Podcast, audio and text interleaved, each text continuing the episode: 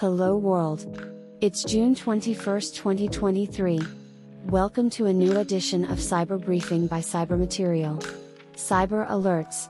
Unknown threat actors are targeting Linux SSH servers, employing brute force techniques to gain unauthorized access and install a range of malware, including Tsunami DDoS bot, Shellbot, log cleaners, privilege escalation tools, and XMRig coin miner. SSH, the encrypted network communication protocol used for remote device management, becomes vulnerable if servers are poorly secured, allowing attackers to exploit weak username password combinations.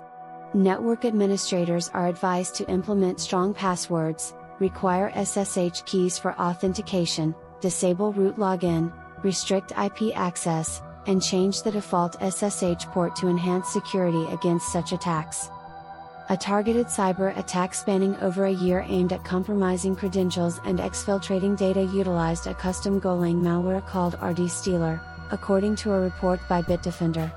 The operation initially relied on widely available remote access Trojans before transitioning to bespoke malware, strategically using Microsoft Windows folders often excluded from security scans to store backdoor payloads. RD Stealer, the primary backdoor, not only gathers clipboard and keystroke data but also monitors incoming remote desktop protocol, RDP, connections to compromise remote machines with enabled client drive mapping, facilitating data exfiltration and command execution.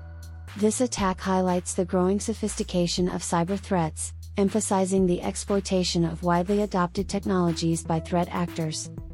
Zyxel has released security updates to address a critical command injection vulnerability, tracked as CVE 2023-27992, affecting its network attached storage devices. The flaw allows remote, unauthenticated attackers to execute operating system commands by sending a specially crafted HTTP request. Threat actors are actively exploiting the vulnerability to deploy malware on affected systems, potentially leading to the recruitment of vulnerable devices into a botnet. Zyxel advises users to install the provided patches to mitigate the vulnerability and protect their NAS devices from exploitation. Forescout Technologies has unveiled the details of three vulnerabilities affecting operational technology products from Wago and Schneider Electric as part of its IceFall research. These vulnerabilities add to the 61 previously disclosed flaws impacting over 100 OT products from 13 different vendors. The newly identified vulnerabilities, tracked as CVE 2023 to 1619 and CVE 2023 to 1620, target Wago 750 controllers using the Codesys v2 runtime, allowing authenticated attackers to cause a denial of service situation. Forescout has also highlighted a high severity vulnerability, CVE 2022 46680, in Schneider Electric's Ion and Power Logic product lines, which exposes user credentials and enables unauthorized modification of energy monitor configurations. Microsoft has successfully addressed a critical authentication flaw in Azure Active Directory that could have allowed threat actors to escalate privileges and gain complete control over targeted accounts. The misconfiguration, named NOAuth, was discovered by the Descope security team and could be exploited in account and privilege escalation attacks against Azure AD OAuth applications using the email claim from access tokens for authorization. By changing the email on their Azure AD admin account to the victim's email address and utilizing the login with Microsoft feature, attackers could take full control of the victim's account, even if they did not have a Microsoft account themselves. In an updated security advisory, VMware has alerted customers that a critical vulnerability, CVE 2023-20887, allowing remote code execution is actively being exploited in attacks. The confirmation came after cybersecurity firm GreyNoise observed mass scanning activity utilizing the proof of concept exploit code, attempting to establish a reverse shell connection with attacker controlled servers. The vulnerability affects VMware ARIA operations for networks, enabling unauthenticated threat actors to execute arbitrary commands on the underlying operating system as the root user. Cyber incidents. Northeastern State University has confirmed that data from the university was posted on the dark web following a cyber attack in May.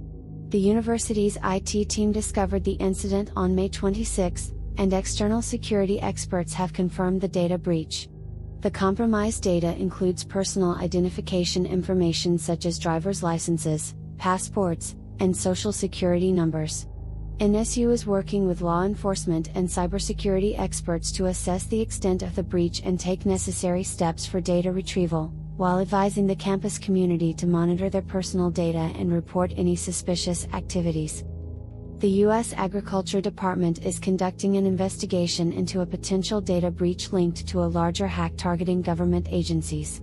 It appears that the breach involves a contractor and affects a limited number of employees the government has assured that those affected will be contacted and offered assistance. The disclosure of the broader hack, which also targeted the Office of Personnel Management and two Department of Energy organizations, has raised suspicions of Russian cybercriminals' involvement. In response to the recent cyber attack on HWL Ebsworth, a law firm engaged by NAB for legal services, the bank assures that the vast majority of its customers will not be impacted. NAB systems remain secure and unaffected by the attack. The bank is collaborating with HWL Ebsworth to gather more information about the incident.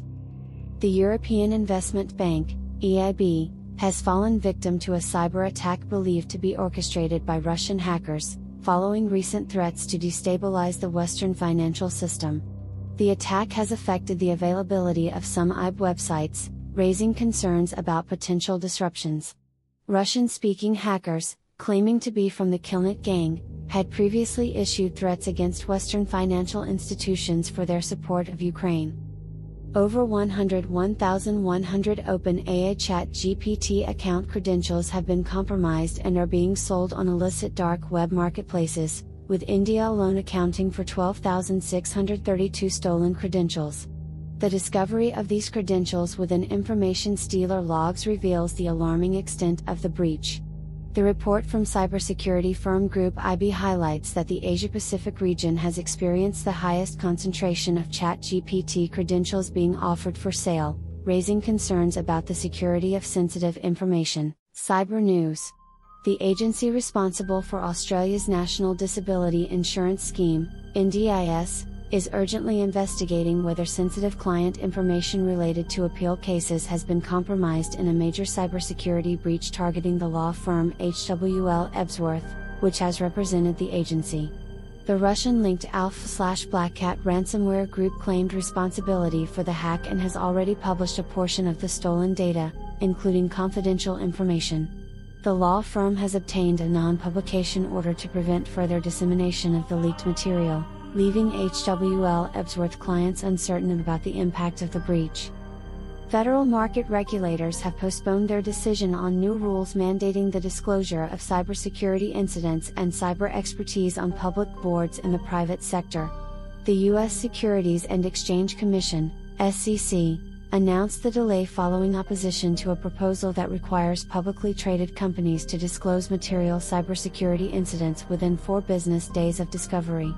The final rules, which were initially expected to be published in April, are now anticipated to be released in October.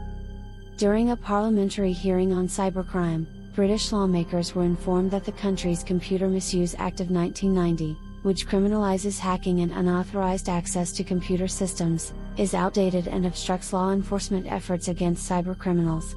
Testifying before the parliamentary committee, Graham Biggar, the Director General of the UK's National Crime Agency, highlighted the Act's failure to address data theft as a criminal offence and its limitations in prosecuting foreign cybercriminals. Biggar emphasized the urgent need to update the law to enable effective investigation and disruption of cybercrime activities, including the ability to arrest and extradite criminals operating outside the UK. That's all for now. This cyber briefing was brought to you by Saint, your artificial intelligence newscaster.